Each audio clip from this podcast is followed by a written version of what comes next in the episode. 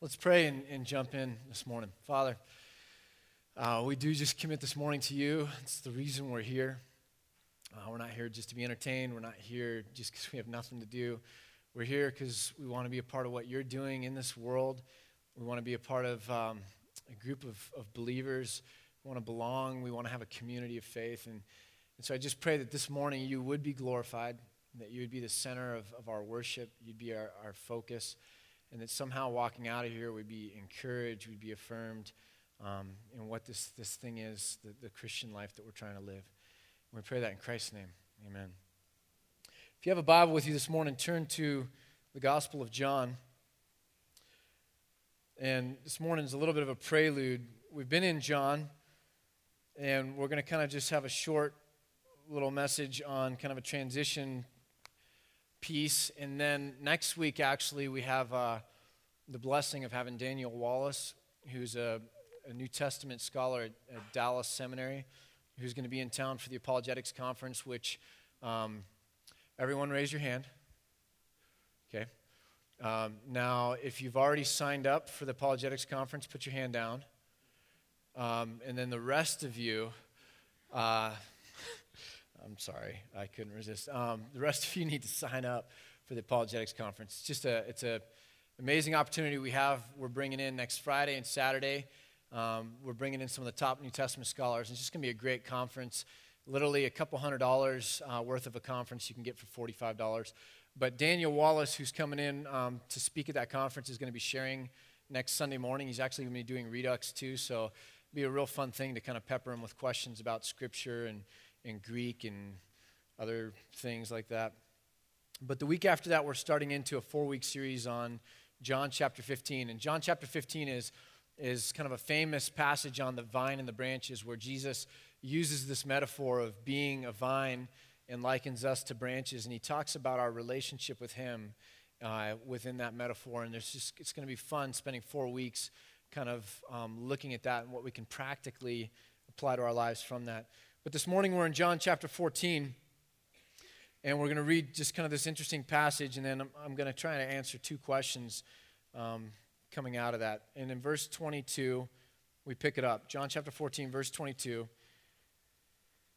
And it says this Jesus has just been talking about the Holy Spirit, the, the paraclete um, in Greek, the comforter, the counselor. And, and Judas pipes up. And, and just notice the irony here. Judas pipes up uh, Jesus is talking about leaving and he's going to bring someone's going to encourage and comfort him. And isn't this a wonderful kind of uh, time with the disciples? And, and, Judas pipes up in the middle of it, completely dissonant with where Jesus is at, and says, um, It's a different Judas, by the way, but he says, Lord, why do you intend to show yourself to us and not to the world? Why do you intend your, uh, to show yourself to us but not to the world? And and Jesus kind of doesn't answer it specifically, which is kind of typical of Jesus. Um, he kind of takes a, tack on it. And, um, and he answers this way He says, If anyone loves me, he will obey my teaching. My Father will love him, and we will come to him and make our home with him. And he who does not love me will not obey my teaching. And these words you hear are not my own, uh, they belong to the Father who sent me. This is authoritative. It's from God. Like, I'm trying to get you to understand this. And all this I've spoken while with you, but the counselor, the Holy Spirit, whom the Father will send in my name, will teach you all the things and remind you of everything that I have said. Peace I leave with you, my peace I give you. So, what's going on here? Jesus is talking about hey, there's going to come a very near time here where I'm not going to be with you. This comforter, this, the Holy Spirit's going to come, and, and he's going to encourage, he's going to comfort you. And then the question gets posed, and it's, it's basically, but, but why don't you just show yourself to the world? And Jesus comes back and says, uh, hey, listen, uh, if you love me, you're going to do what I've commanded. And then God and I, we're going to come and kind of make our home with you. It's, it's going to be this unity, this intimacy. And if you don't love me, you're not going to do what I've commanded. And don't worry, with this whole thing, there's going to be help. The Holy Spirit's going to come and He's going to remind you of all these things I've taught. Now, I think there's something really core here. The question that gets asked of Jesus, I think, is the question that we all kind of right here want to ask or, or that we're kind of hoping for. And it's this I want to be, I want to be on the winning team. I, I want to be uh, wearing the jersey of the team that's going to the Super Bowl, that's going to win the Super Bowl. I want, I want the right recognition. I want to be on the team that wins. And when everyone realizes that that team wins, I get to rejoice. I get to celebrate because of that ownership. Um, that's so, so Jesus, we're here, we're coming to Jerusalem. Why don't you just show yourself to everybody and put an end to this and, and win? Um, there's death threats. You're battling. You're arguing with the Pharisees. The religious leaders say you're wrong. We know you're right. Why don't you just cut to the chase, show yourself to everyone, and win? Why, why don't you win? And then we can jump for joy. We can celebrate, and this whole thing will be cleared up. Uh, we'll, we'll have been on the winning team. Um, and won't that feel so good? Um, I think that's the way most of us approach Christianity. We, we want to be on the winning team. We want to be uh, on the, the side that's recognized as being right when people don't agree or argue back or push back against us. We want to tell them somehow that they're wrong. We want somebody or, or some other person that, that's maybe more intellectual or more academic to come and help us tell this other person why they're stupid and we're right. And we want to win. Um, not only that, but we want God to kind of just take and, and have our church win, have kind of the Christian culture win in America, so that while we're raising our kids, it's like we're on the winning team. We want to be known um, as the winning team in, in other nations. Uh, you go to the Middle East, you go somewhere else, Indonesia. We want to feel like they know what we know or what we believe that we're on the winning team. So, Jesus, just make yourself known. I mean, it would be so much easier if you just made yourself known. We, we could celebrate and get excited, and it would be more fun and gratifying if you just made yourself known. And so that surfaces two questions because Jesus doesn't do that. I mean, we know that he doesn't do that. He doesn't even say, No, I'm not going to do that. He says what he is going to do. Um, it's like when I'm with my kids and, Dad, can I have one more cookie? What did I say? Well, can I have one more cookie? No, uh, what did I say? You said I couldn't have one more cookie. Well, I haven't changed my mind. You know, like, I mean, Jesus is kind of doing that thing. Like, he doesn't entertain this side question, he just reaffirms what he's already said. And what he's been saying all along is this is my calling, this is my path, um, this is what I'm going to do. And, and it's going to set up this state of affairs where you, my followers, are going to get sent out. And if you love me, you will do what I command. And, and don't you worry, yeah, it's going to be hard. The, the, name Christian for a long time in, in, early, in the early church was a name of derision. And so it says in Peter, when people ridicule you because of this name, Christian, when you, when you suffer because of the name Christian, this term of derision, when you're labeled, stand strong and persevere. So Jesus is, you know, I'm sending you out. It isn't going to be easy. Don't worry. Um, I'm, I'm going to be there. I'm going to help you out. So, the first question that comes up, and I'll phrase it in terms of something I've been hearing the last couple weeks, and, and I'll say it this way Is Antioch a cause church? Is Antioch a cause church? It's a question I've heard asked a bunch in, uh, in the last several weeks. And when that question gets asked, I don't always get to respond to kind of criticisms, and so this is kind of an opportunity to kind of clear that up, okay?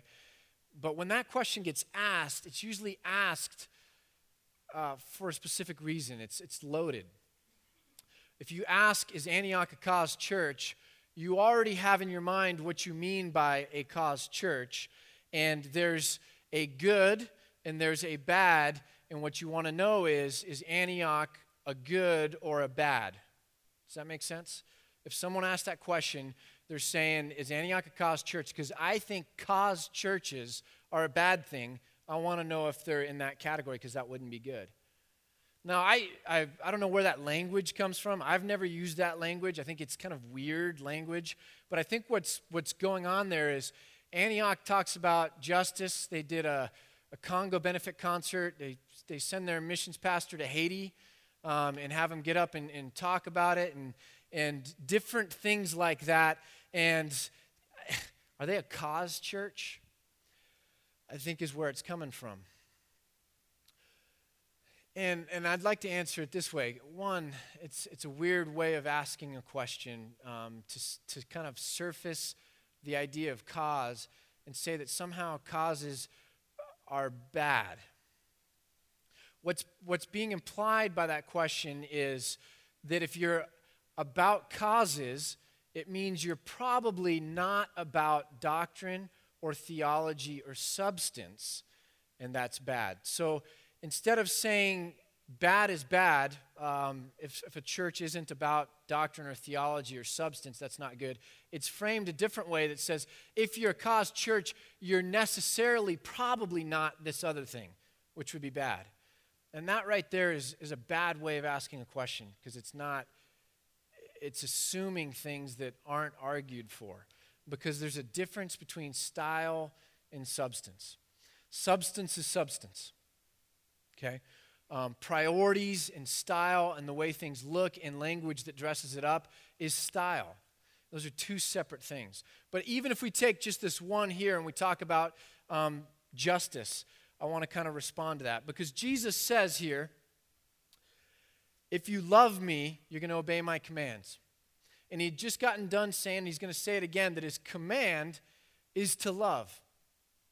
So if we love Jesus and we're going to identify with him, even though we're going to be uh, subject to persecution and suffering, what we're going to do in that instance is we're going to go out and we're going to love. We're going to love. So if we side with Jesus, we're going to go out and love. It's a very active thing.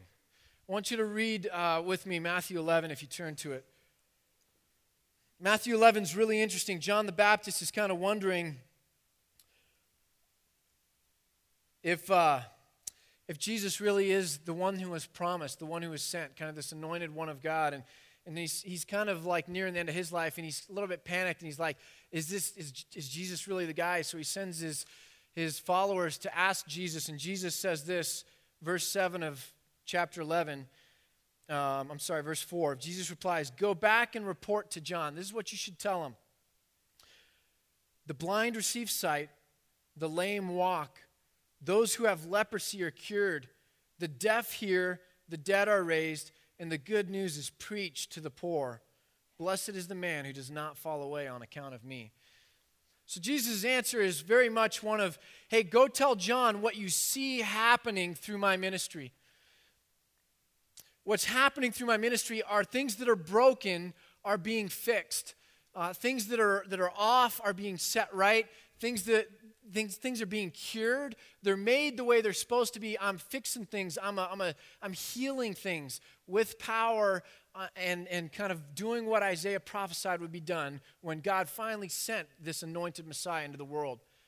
What he didn't say is this Hey, uh, you guys go back, tell John just to, to dial up the latest podcast. He'll know, he'll hear.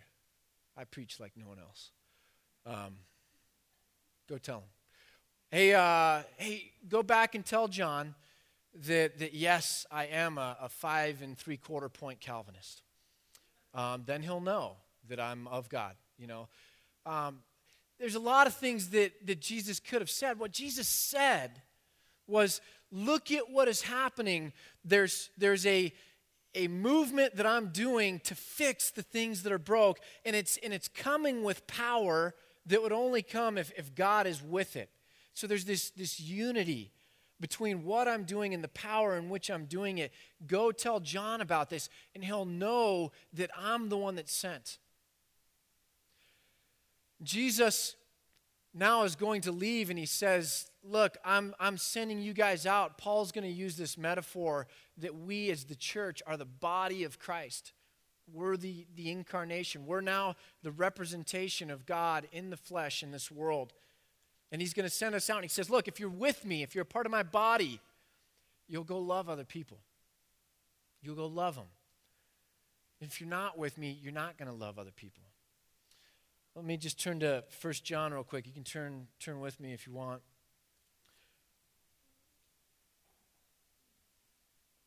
First John chapter 2, it says this.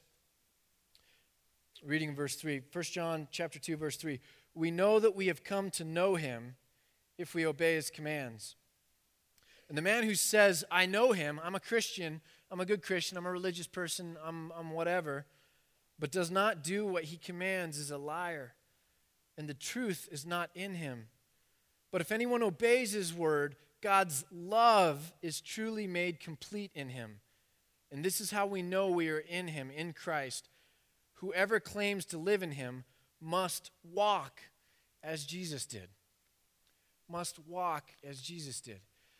We're going to see very similar writing, like anyone who claims to be in him. That's what John picks up in, in chapter 15 about the vine and the branches. But you really see this idea that if there's, if there's an intimacy with Christ, it's going to come because we're walking in harmony with Christ, that there's a unity, that we're in step with him.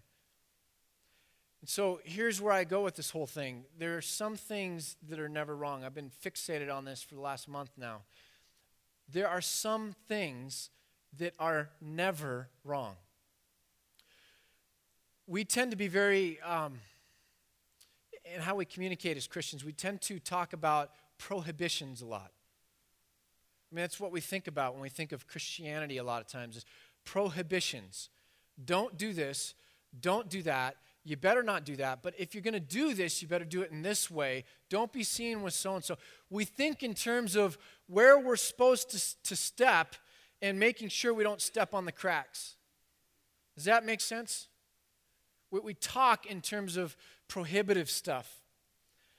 When, when, uh, when Paul gives the fruit of the Spirit and he says, Look, when you're, when you're in harmony with the Spirit that, that Jesus is sending that's going to teach us these things and he's going to help us, when you're in harmony with that, in love and joy and peace and these, these fruit of the Spirit come out of you, okay?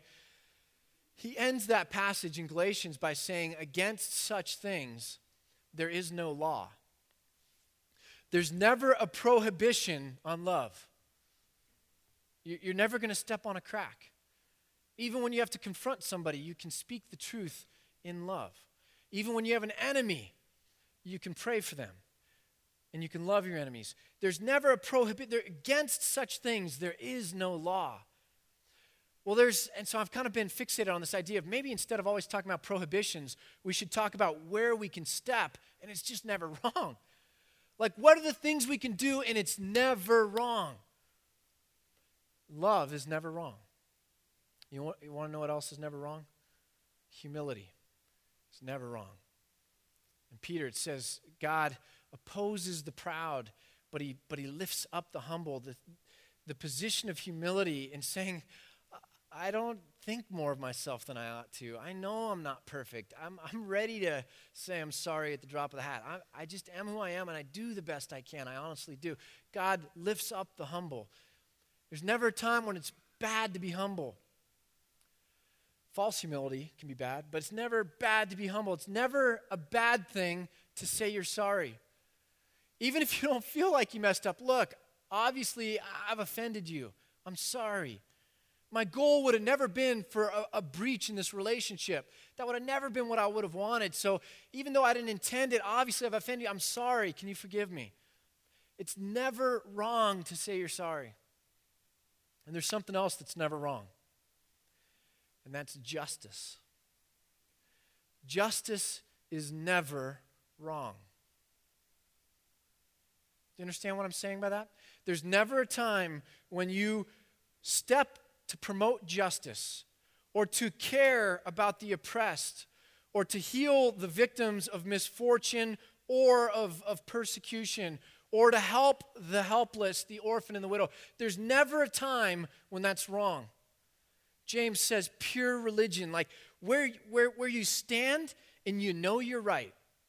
Pure religion, like you get the A plus gold star. Pure religion, where you're standing, is when you look after orphans and widows in their distress. There is no law against it, there's, there's no prohibition against it.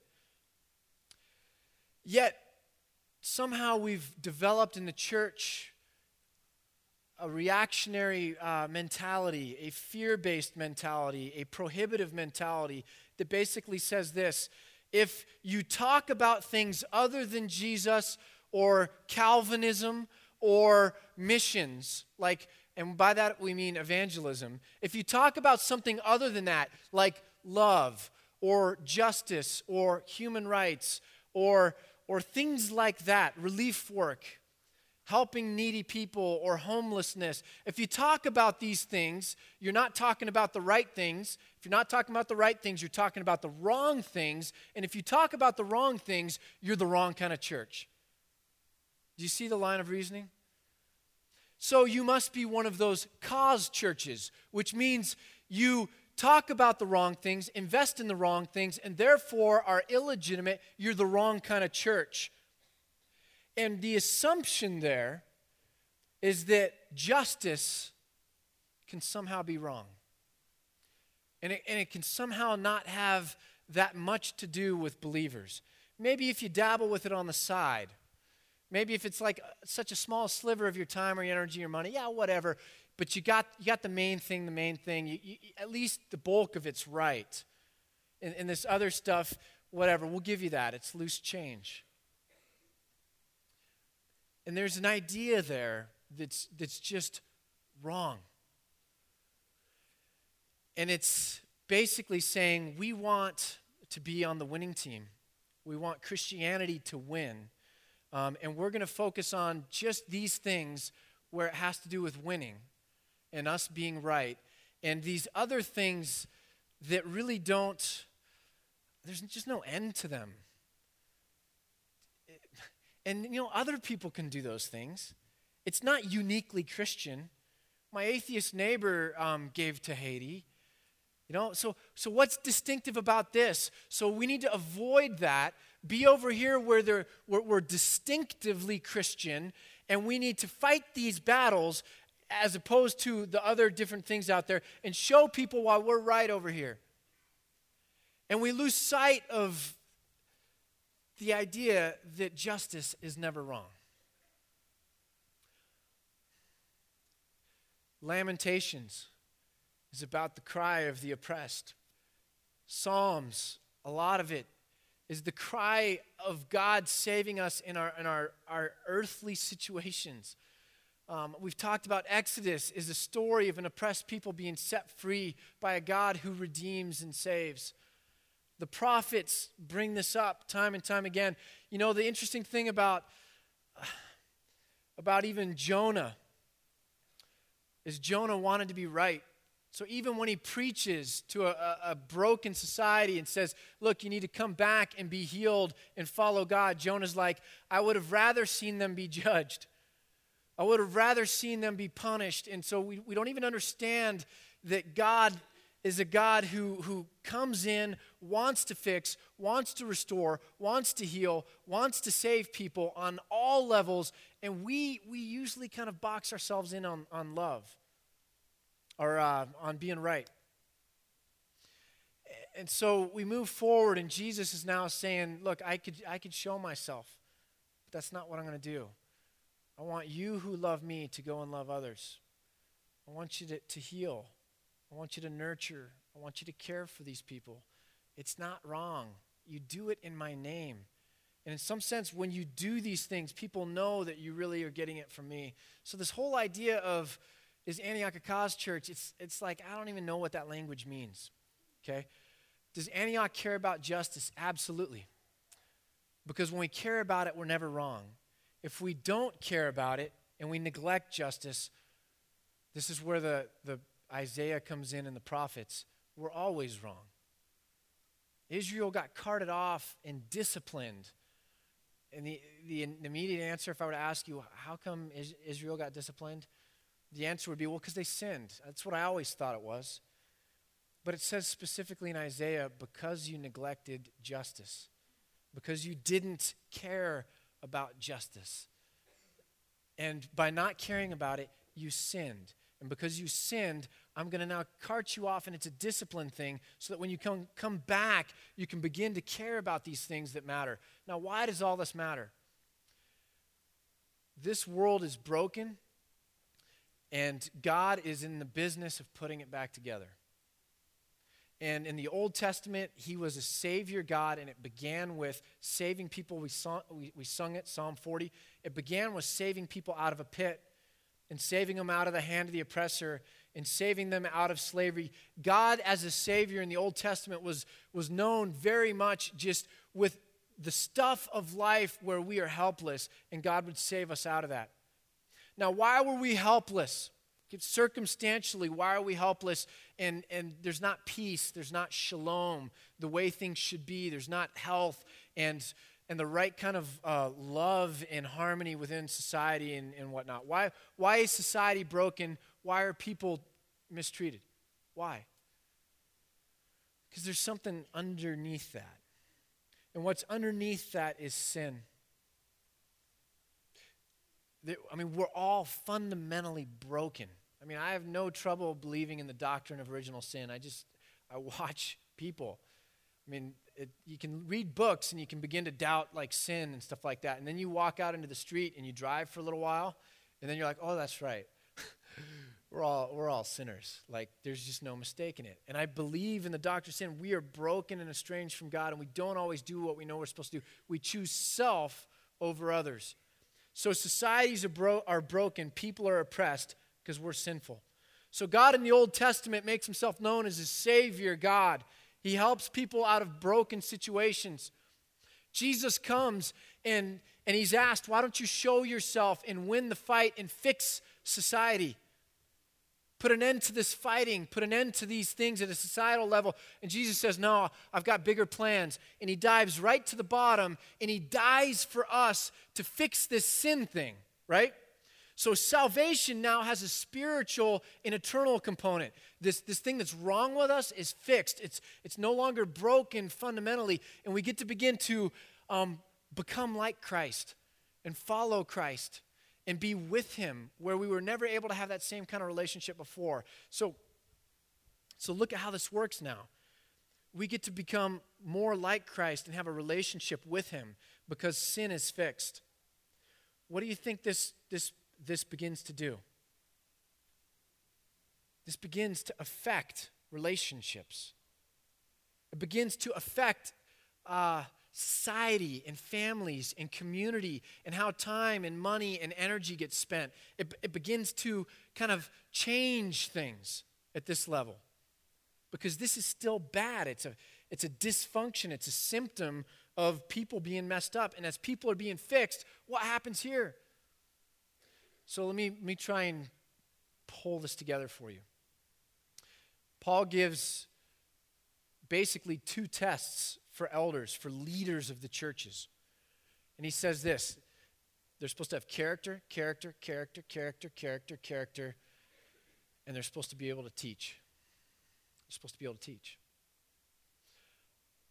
So, character, maturity, and they're supposed to be able to teach. And then he says, now with those things, you're going to go to their household. You're going to go look at their family. You're going to look at the, the wife and the kids and all that. And you're going to see if they're fit for leadership. Because if they really have character and they're really able to teach, you're going to see within their family a harmony, a, a shalom, a, a, a health, a health that, that you'll know if they can do it there, they can do it at a broader community level. And if you go to their family and you see dysfunction and, and, and uh, disagreements and, and problems and, and every kind of bad thing, you're going to begin to understand that they don't understand how to bring about what God really desires. They don't understand how to make that work. Okay? Now, here, here's the point with this what does it mean to be able to teach? Jesus uh, was asked, um, by John's followers, Are you the one? And he said, he said, Yeah, go look at the things that are being fixed. God has shown up uh, like on this planet, in this world. And it's like when Aslan the lion comes into Narnia and it's forever winter, um, but never spring, is kind of the poetic way C.S. Lewis put it. It's always winter, never spring, because the witch is reigning. And when Aslan begins to return to Narnia, what happens as he moves forward? spring comes. Like as he as he moves further into Narnia, behind him comes spring and winter disappears. When when Jesus said, "Go tell John what's happening," he basically said, "Spring is coming." I've showed up, I've showed up on this planet, I've showed up here, and spring is coming. Life is happening. Things are being fixed. Health is, is the order of the day. When we ask somebody, or when we ask of somebody, does he or she or whatever have the gift of teaching? What that really means is not do they know how to explain Calvinism the way John Piper would? Do they know how to break out systematic doctrines in a really cool rhetorical way? Um, you know, an elder should be someone with character and someone able to teach. They, they just, man, they have notes all over their Bible. They, they have the most note filled Bible of anyone in the church. It's, big, it's the biggest Bible, and there's notes all over it. They have, the, they have the gift of teaching. Teaching is about influence. And when you understand that teaching is about influence, you look at the fruit of that influence. Not the words coming out of the mouth, but the fruit that comes from the words coming out of the mouth. That when someone really understands how to slowly work with people and disciple them, able to teach them like Jesus taught his disciples, you're going to look at a home or, or a workplace that's, that's healthy. There's shalom, there's not dysfunction, there's justice, there's, there's peace and harmony. It's all the good things. And so Paul says, look at the family, and you'll know whether they're able to teach. We have reduced it all down to inert stuff in the church. Teaching is all about getting the right formulas and packaging it in a certain way. It's not about if the teaching is right, what are you going to see in the church? If I have the gift of teaching, you should see something in my family. You should also see something in this church. I would never call it that you're going to see a cause church because it's weird and, and I hate weird Christianity. And so I would never use those words, right? But you should see justice. And you should hopefully see a movement of people trying to use their resources and their energy to bring spring, to walk into winter, and behind them comes spring. That's what the gift of teaching does. It helps people know about Christ, fall in love with Christ, have a relationship with Christ, be changed by Christ. And when then that happens, where they put their feet is on, on areas that are never wrong, and justice and love are, are those, and people's lives are changed. They don't walk by the Samaritan on, on you know the guy that's beat up on the side of the road. They would never do that because of what's going on in them, because what they understand of Christ. So if I have the gift of teaching, you're not going to be able to go ask my five year old, um, explain imputed grace and what J- John Calvin had to say about it. Ready, set, go. You're on the clock, 10 minutes. That you're not going to discern my gift of teaching by asking my kid that theological question you're going to see the fruit of it, the evidence of it, with the things that are never wrong the love, the justice, the way the world was supposed to be if sin wasn't below here creating dysfunction. So, is Antioch a cause church? No.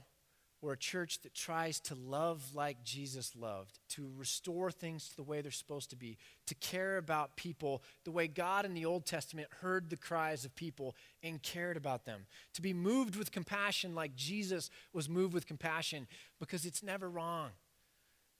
And we do that not in spite of good doctrine, but because of good doctrine. Not in spite of teaching, but, but actually believing that teaching is what influences people to actually do this. This is the fruit of good teaching. You see, in, in culture, there's active and passive, and we've somehow got our minds wrapped around this idea that the more passive you are as a Christian, the better Christian you are. Because there's nothing you're doing that someone can look at and say, that's wrong. Christians shouldn't be doing that. So if you actually just like fill your head with a bunch of theology and don't do anything, you can really claim to be a good Christian because you're not going to step on any cracks. It's, it's a really weird thing.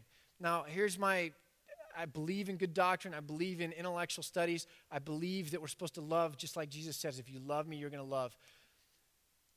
So, where do we put the emphasis? I, I always think it should be right down the middle. I, I believe in balance.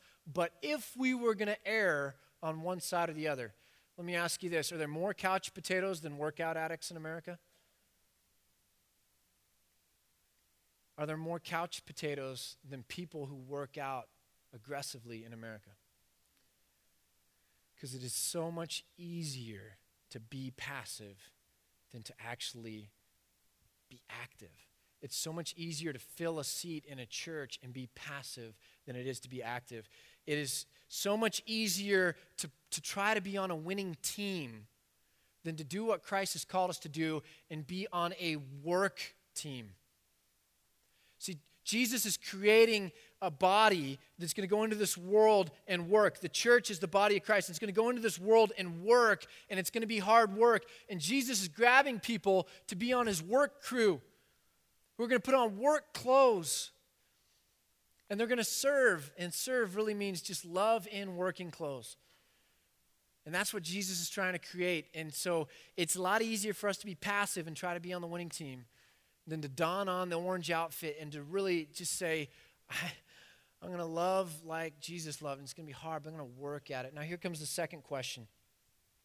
Because I think legalism on one side is born out of man's effort at cleaning himself up. Okay?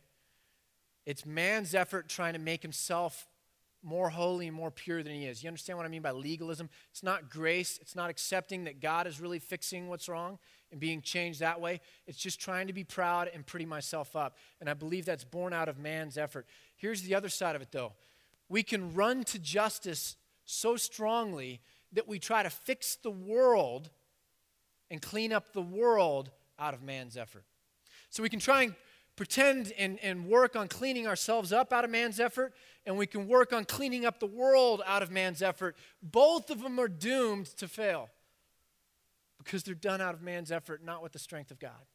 Jesus did the healing, but he was doing it miraculously because he had the strength of God working in concert with him. And then he says, When I say these words to you, right there out of John 14, these are not just my words, they come from my Father. So it's not just about being about the things of God, it's about doing them in concert with God. So I, I think if we don't understand this second part, and the second part is how do we not burn out? How do we, we not get depressed or lose hope when we realize that when we fix one thing, 10 more break?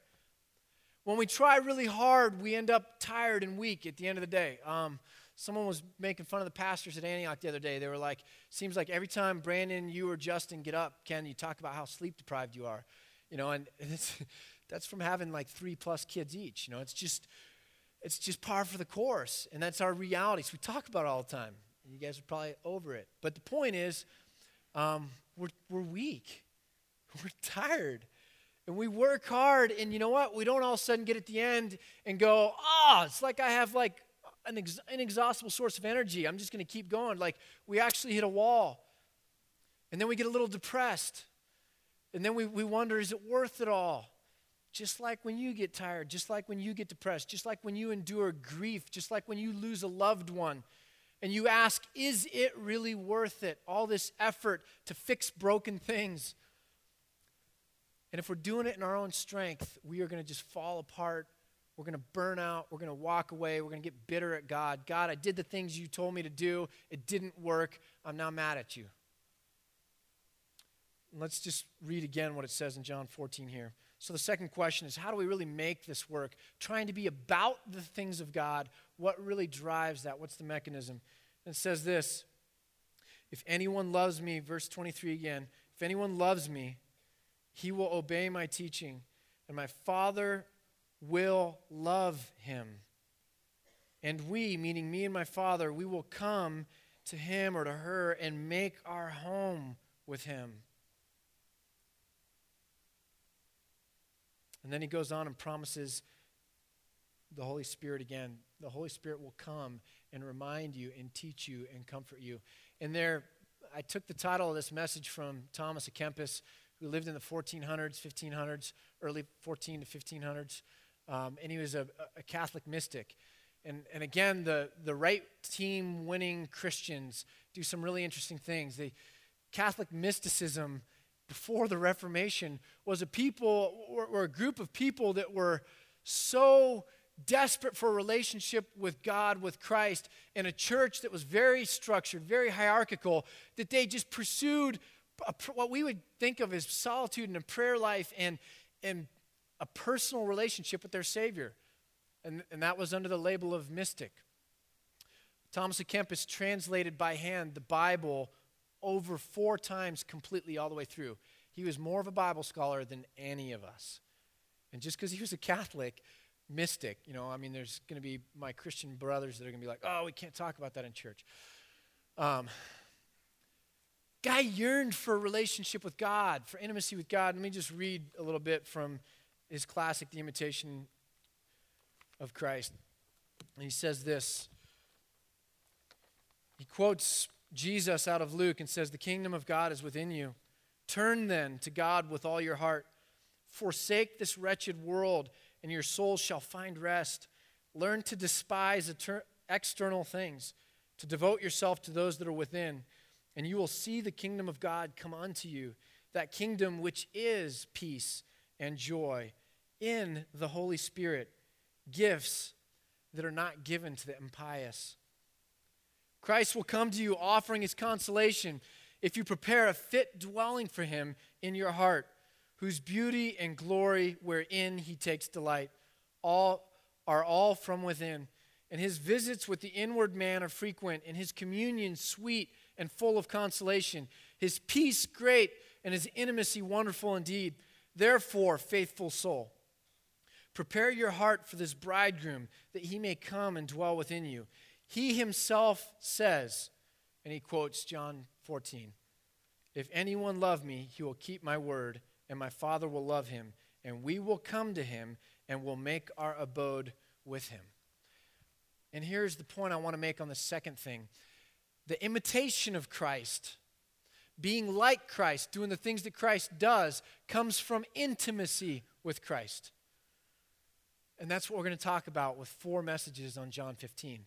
But the imitation of Christ comes with Jesus and, and God and the Holy Spirit coming and dwelling with us and reminding and working and laboring with us, giving us gifts that don't come to those who only think about themselves. And so the imitation of Christ comes from intimacy with Christ. And the only way that we can make ourselves clean is through grace. And the only way that we can sustain the hope that we have and, and the the energy that we need to work in this world, to be, to be uh, ministers of reconciliation, to be agents of, of Christ, to be his body, the only way we can sustain that is grace. So it's grace that first makes us able to have the relationship, and it's in that intimacy and it's in that relationship that we get what we need to continue it on. There's two things we must do. We must do the things that we're supposed to do, that Christ did, that are never wrong.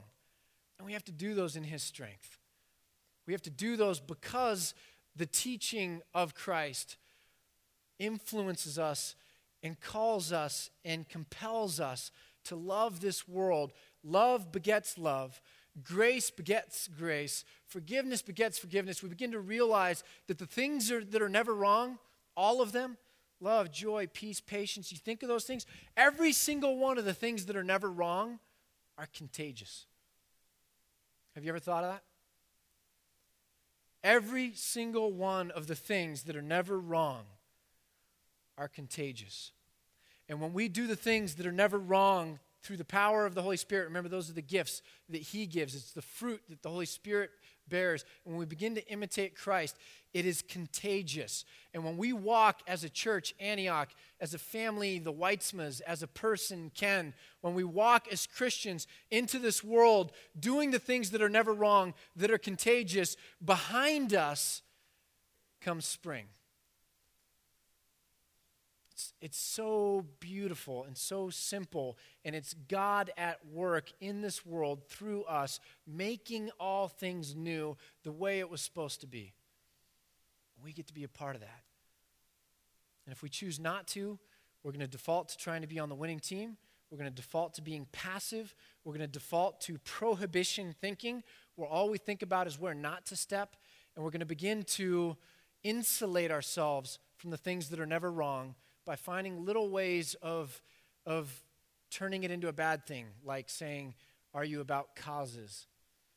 without really understanding what's beneath that and how silly that sounds. So may we, as the band comes up, may we be about the things of Christ. May the, the love Christ has for us beget love for the things that he loved. And when we do the things that are never wrong, may the fruit of our lives be evident. May the people around us be changed. May we make a difference. And may that just be, may that be something that we can all rejoice in. Instead of winning, we can look at real change and that it's good and we can celebrate it. So let's pray. Father, we just commit this church to you. We cry aloud for, for grace. Without your grace that sustains us, we would be lost. We cry for your Holy Spirit. Your Holy Spirit is so much more than this impersonal force that we've made him. It's something that is that you have given. It's yourself, a piece of yourself you have given to us to sustain us, to encourage us, to equip us, to give us the tools necessary to love us and to remind us of truth, the kind of truth that leads us to live lives in concert with you and your desires for this world. I just pray for your Holy Spirit, and I pray that through that we would be able to love you and to love Christ, and that if we love you, we will then obey your commands to love others. I just pray that we would not take the simple things and make them too complex. I pray that we would not take the faith that's supposed to be the faith of a child and make it the faith of a, of a, a crazy, confused person that can't see up from down. Let's just let it be simple, Father. Help us see truth where truth is. Help us see untruth where untruth is. Let us be excited about being Christians, not overwhelmed because it's too heavy, too legalistic. Just, just do a work in us, Father, in Christ's name.